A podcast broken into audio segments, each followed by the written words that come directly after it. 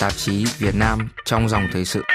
Tổng giám mục Ba Lan Marek Zelensky, đại diện thường trú đầu tiên của Vatican tại Việt Nam, nhậm chức ngày đầu năm 2024. Đây là sự kiện mang tính bước ngoặt, cho thấy những nỗ lực không ngừng của Vatican và Việt Nam trong suốt 3 thập niên. Kết quả của quá trình cải thiện quan hệ song phương còn được thể hiện qua chuyến công du Vatican của Chủ tịch nước Võ Văn Thưởng vào tháng 7 năm ngoái. Tiếp theo là phái đoàn của Đảng Cộng sản Việt Nam vào tháng 1 vừa qua. Sắp tới, Việt Nam dự kiến lần lượt đón Ngoại trưởng Tòa Thánh, Tổng giám mục Gallagher và Hồng Y Quốc vụ Khanh Parolin. Trả lời RFI tiếng Việt ngày 25 tháng 1 năm 2024, giảng viên Trần Thị Liên Claire, chuyên về lịch sử tôn giáo ở Việt Nam, Đại học Paris Cité, nhấn mạnh đến vai trò sự kiên nhẫn bền bỉ của ba nhân tố, đó là Vatican, Chính phủ Việt Nam và Giáo hội Việt Nam trong quá trình cải thiện quan hệ song phương. Thưa giảng viên Trần Thị Liên Claire, Vatican bổ nhiệm một đại diện thường trú ở Việt Nam thì hai bên đã trải qua một chặng đường như thế nào để đi đến được quyết định này? Quyết định này là kết quả của một quá trình khá dài, bắt đầu từ năm 1989 trong thời kỳ đổi mới. Lần đầu tiên một đại diện của giáo hoàng Gioan Paulo đệ nhị, lúc đó là Hồng Y Echegare, đã đến thăm Việt Nam. Kể từ đó, Hà Nội luôn duy trì mối quan hệ trao trao đổi với đại diện của tòa thánh. Kinh tế lúc đó khó khăn và Việt Nam muốn mở cửa. Đến năm 1998, Tổng thống Mỹ Bill Clinton đã đặt điều kiện hỗ trợ và mở cửa kinh tế với tự do tôn giáo. Cho nên có thể nói, vì lý do kinh tế, Việt Nam đã cố gắng cởi mở về lĩnh vực này. Từ năm 2009, một tổ công tác hỗn hợp thường xuyên gặp nhau lúc ở Hà Nội, lúc ở Roma để tìm cách tái lập quan hệ ban giao. Năm 2011, Tổng giám mục Girelli được bổ nhiệm làm đại diện tòa thánh không thường trú tại Việt Nam. Năm 2023 đánh dấu một chặng mới. Tổng giám mục Chalevsky, sứ thần tòa thánh ở Singapore, kiêm đại diện tòa thánh không thường trú tại Việt Nam, đã được bổ nhiệm làm đại diện thường trú của tòa thánh ở Hà Nội. Và đây là sự kiện đầu tiên kể từ năm 1976 sau khi khâm sứ tòa thánh cuối cùng bị trục xuất khỏi Việt Nam. Trong số những nước cộng sản còn lại trên thế giới, chỉ có Cuba là có một đại diện như vậy từ khá sớm, năm 1975, và ba giáo hoàng đã đến Cuba. Việt Nam là nước cộng sản duy nhất ở châu Á có một đại diện thường trú của Tòa Thánh. Theo tôi, sự kiện này rất đặc biệt và quan trọng đối với cả châu Á, chứ không chỉ riêng Việt Nam. Donc euh, c'est euh, un événement en soi en Asie, pas seulement au Vietnam. Có thể thấy là quá trình đàm phán kéo dài vài chục năm thì vậy đâu là những trở ngại để đến bây giờ mối quan hệ được cải thiện? Alors je pense d'abord que bah, les négociations sont longues. Je pense que des deux côtés Tôi nghĩ các cuộc đàm phán kéo dài trước tiên là vì hai phía có một quá khứ khó khăn và nhiều bất đồng, nhưng quan trọng hơn cả là hai bên muốn có đối thoại nên cần thời gian để lắng nghe, thấu hiểu nhau. Theo tôi, có rất nhiều trở ngại, bởi vì kể từ năm 1975, mối quan hệ giữa giáo hội và chính phủ Việt Nam rất căng thẳng. Ban tôn giáo kiểm soát chặt chẽ mọi hoạt động tôn giáo, không đến mức đóng hết chủng viện, nhưng đi lại rất khó khăn, nhiều linh mục bị bắt như Linh Mục Thuận, cháu của ông Ngô Đình Diệm, bị bắt ngay sau năm 1975. Đến năm 1989 thì mở cửa. Do bị khủng hoảng kinh tế trầm trọng nên Việt Nam phải thoát khỏi thế cô lập, nhất là sau khi quân đội Việt Nam tham chiến ở Campuchia phải tái nhập vào cộng đồng quốc tế, gia nhập Tổ chức Thương mại Quốc tế OMC, trong khi Mỹ lại là nước quyết định Do đó, đạo luật International Religious Freedom Act của Tổng thống Bill Clinton năm 1998 đã buộc Việt Nam phải cải thiện, phải tỏ thiện chí. Điều này cũng giải thích cho việc Hoa Kỳ công bố báo cáo thường niên về tự do tôn giáo ở Việt Nam. Vietnamiens. Tôi nghĩ mối quan hệ được cải thiện là kết quả của ba yếu tố. Thứ nhất, ngoài lý do kinh tế, Việt Nam muốn thể hiện rằng khi trở lại trường quốc tế, họ cởi mở và sẵn sàng trao đổi với tất cả các bên. Đó chính là mong muốn tái hội nhập vào cộng đồng quốc tế, chứ không phải là muốn thể hiện khác với Trung Quốc nhưng phải nói rằng khả năng đối thoại của Hà Nội với Vatican cao hơn hẳn so với Bắc Kinh. Yếu tố thứ hai là từ thời giáo hoàng Phaolô đệ lục trong thập niên 1960, Vatican có chính sách hòa dịu với khối cộng sản Đông Âu Ostpolitik theo đó, ưu tiên đối với Vatican là giáo dân, chiếm thiểu số ở những nước này, nên phải sẵn sàng đối thoại với đảng Cộng sản. Giáo hoàng Phaolô đệ lục kêu gọi chấm dứt chiến tranh Việt Nam và phải đối thoại với chính phủ Việt Nam. Có thể thấy ông khá dấn thân trong bối cảnh chiến tranh lạnh. Vì vậy, giám mục Parolin hiện là quốc vụ khanh của Vatican đã đóng vai trò rất lớn trong tất cả các cuộc đàm phán. Ông là người đầu tiên đến Việt Nam năm 2004, cách đây 20 năm, và hiểu rất rõ Việt Nam do theo dõi các cuộc đàm phán trong suốt thời gian qua. Phía Việt Nam cũng biết ông rất rõ.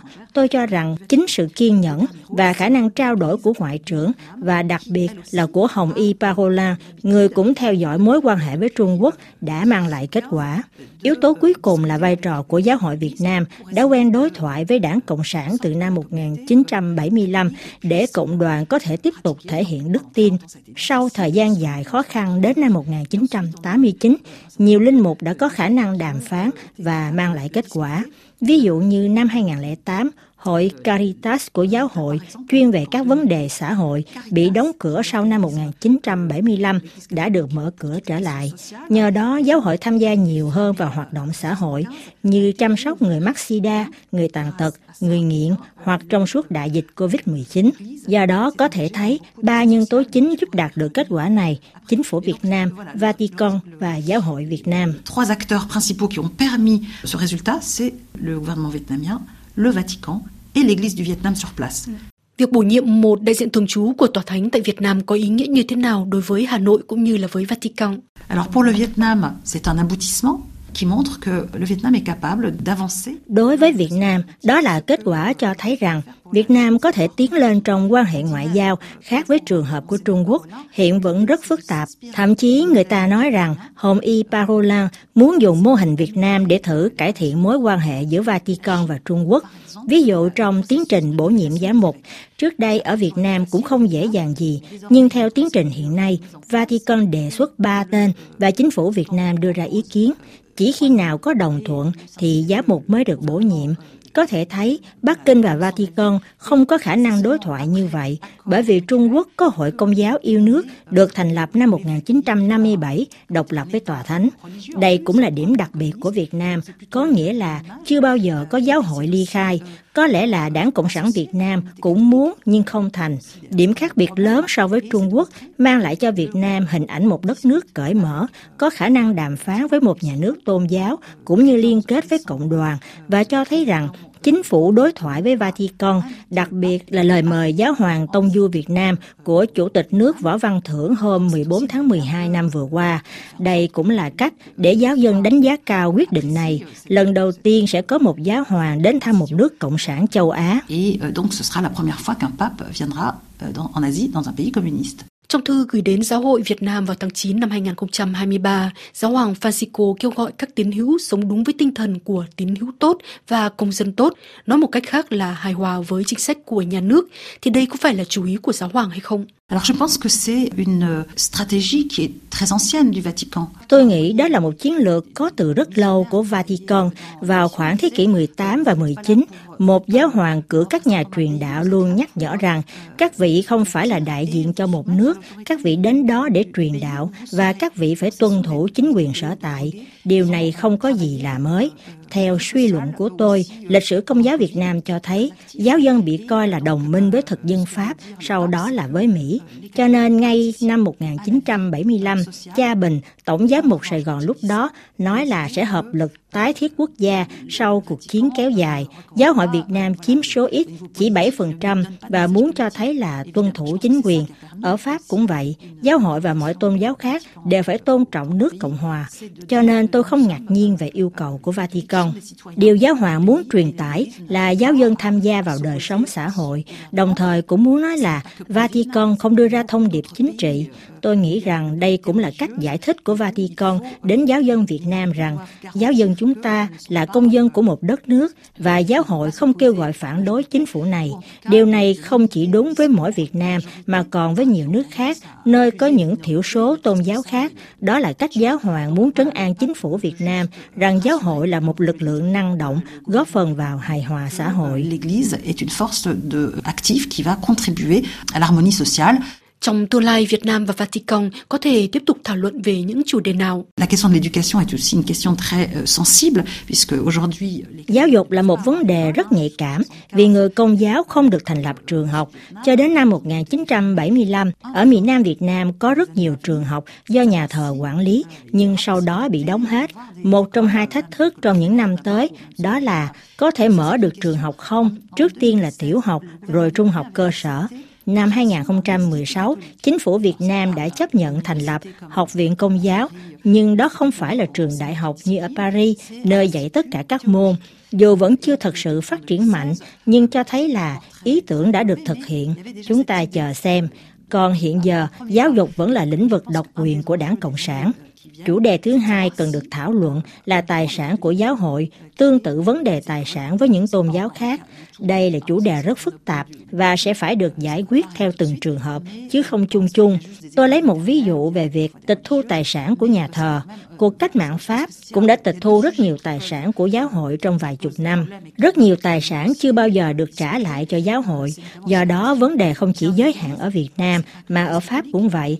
Một ví dụ khác là tất cả các nhà nhà thờ ở Pháp thuộc sở hữu của nhà nước và nếu một nhà thờ bị hỏng, nhà nước phải trùng tu. Theo tôi, Vatican thực dụng và sẽ không đòi lại hết. Vatican, Giáo hội Việt Nam và chính phủ Việt Nam có thể trao đổi về từng trường hợp để có những tiến bộ từng bước. Việc có một đại diện thường trú của Vatican chắc chắn sẽ hỗ trợ Giáo hội Việt Nam thảo luận với chính quyền. Chúng ta chờ xem diễn biến tiếp theo khi Tổng giám mục Zalewski đến Hà Nội. Sự kiện đó sẽ thay đổi mối quan hệ song phương cũng như cách giải quyết các vấn đề như thế nào và đặc biệt là chuyến viếng thăm của giáo hoàng. Liệu chuyến thăm của giáo hoàng có thể sẽ sớm diễn ra hay không? Je pense que ça va être possible. J'étais à Rome euh, il y a pas longtemps et je parlais à, à Tôi nghĩ là có thể. Cách đây không lâu tôi đến Roma theo lời mời phỏng vấn của đài phát thanh Radio Vatican. Giáo hoàng bị ốm, không chắc là sức khỏe của ngài cho phép ngài tông du Việt Nam ngay. Nhưng điều chắc chắn là Việt Nam đã mời. Đó là lời mời đầu tiên mà Vatican đề nghị từ rất lâu. Giáo hoàng đã đến nhiều nước châu Á nhưng lại chưa đến Việt Nam, nước đông giáo dân nhất, dĩ nhiên là trừ trường hợp Philippines. Việt Nam có 7% dân theo công giáo, Hàn Quốc là 11%, nhưng dân số Việt Nam đông hơn. Trong mỗi chuyến tông du của giáo hoàng ở những nước có rất ít giáo dân như Thái Lan, Mông Cổ, Miến Điện, luôn có một phái đoàn Việt Nam tham dự. Ngoài ra, tôi muốn nhấn mạnh đến thông báo mời giáo hoàng được đưa ra ngày 14 tháng 2, ngay sau khi Chủ tịch Trung Quốc Tập Cận Bình rời Hà Nội. Tôi tin là chuyến thăm sẽ diễn ra, nếu không phải là giáo hoàng Francisco thì sẽ là người kế nhiệm, nhất là từ giờ còn có một đại diện thường trú của Tòa Thánh ở Hà Nội. Chuyến Tông Du sẽ là một sự kiện rất quan trọng cho những giáo dân trong đợi từ rất lâu, cũng như cho đảng Cộng sản. Chuyến Tông Du sẽ mang lại lợi ích về mặt chính trị, cho thấy sự cởi mở của chính phủ, vì chúng ta biết là hiện còn rất nhiều tồn động ở Việt Nam. Theo tôi, có thể là vào năm 2024, cùng lắm là 2025 nếu mọi chuyện tốt đẹp. Như tôi nói ở trên, Vatican muốn áp dụng mô hình Việt Nam cho mối quan hệ với Trung Quốc. Il voudrait que le, le Vietnam est même présenté un peu comme un modèle pour les relations avec la Chine. Vậy chính phủ Việt Nam đánh dấu khác biệt với Trung Quốc trong cách xử lý vấn đề Thiên Chúa giáo và quan hệ với Vatican như thế nào? Je suis historienne, donc je remonte un peu plus loin pour juste dire que du fait de la culture confucéenne et de... Tôi là nhà sử học nên tôi ngược dòng thời gian một chút để nhắc lại rằng trong văn hóa nho giáo và trước thời kỳ thực dân, nước Đại Việt có bộ lễ quản lý vấn đề tôn giáo. Như vậy trong truyền thống xa xưa, chính quyền cũng quản lý các tôn giáo và điều này hoàn toàn phù hợp với nho giáo. Tương tự tại Pháp cũng có Bộ Nội vụ kiểm soát xem các tôn giáo hoạt động có phù hợp với nền Cộng hòa hay không. Điểm khác nhau như tôi nói ở trên là chỉ có 1% dân Trung Quốc theo công giáo, còn Việt Nam là 7% và họ rất năng động. Đối với Việt Nam, lịch sử cho thấy rằng vấn đề Thiên Chúa giáo quan trọng hơn. Để chống quân Hán, rồi Pháp và Mỹ, Việt Nam luôn thúc đẩy đoàn kết dân tộc và đoàn kết dân tộc chính là tất cả mọi người, kể cả giáo dân. Trung Quốc không cần điều này. Tôi cho rằng Việt Nam khác hẳn với Trung Quốc về điểm này. Điểm khác biệt thứ hai là Trung Quốc có giáo hội yêu nước từ năm 1957, không có liên hệ chính thức với Vatican, còn Việt Nam dù trải qua một giai đoạn khó khăn từ năm 1975 đến năm 1989, nhưng chưa bao giờ cắt đứt quan hệ với Vatican, và điểm này làm thay đổi rất nhiều trong đối thoại. Điểm thứ ba là nhà nước do đảng Cộng sản lãnh đạo kiểm soát mọi hoạt động tôn giáo ở Trung Quốc cũng như ở Việt Nam, nhưng như đề cập ở trên, truyền thống đoàn kết dân tộc ở Việt Nam cho rằng người theo đạo cũng có một vị trí tích cực tham gia các hoạt động xã hội. Một điểm khác nữa, đó là từ năm 1989, Việt Nam cho phép chủng sinh, linh mục ra nước ngoài học tập, như ở Roma, Pháp, Philippines, Hoa Kỳ. Họ được đào tạo bài bản, kết nối hơn với thế giới và theo những chương trình đào tạo trình độ cao về thần học và còn giảng đạo tại giáo sứ ở nhiều nước khác. Trung Quốc thì ngược lại, chúng sinh linh mục không được phép tu nghiệp ở nước ngoài, phải ở lại Trung Quốc và khá bị hạn chế về trình độ. On a en Chine une, un monde qui est beaucoup plus fermé et des élites qui ont pu moins être éduquées. RFI tiếng Việt xin chân thành cảm ơn bà Trần Thị Liên Claire, giảng viên Đại học Paris Cité.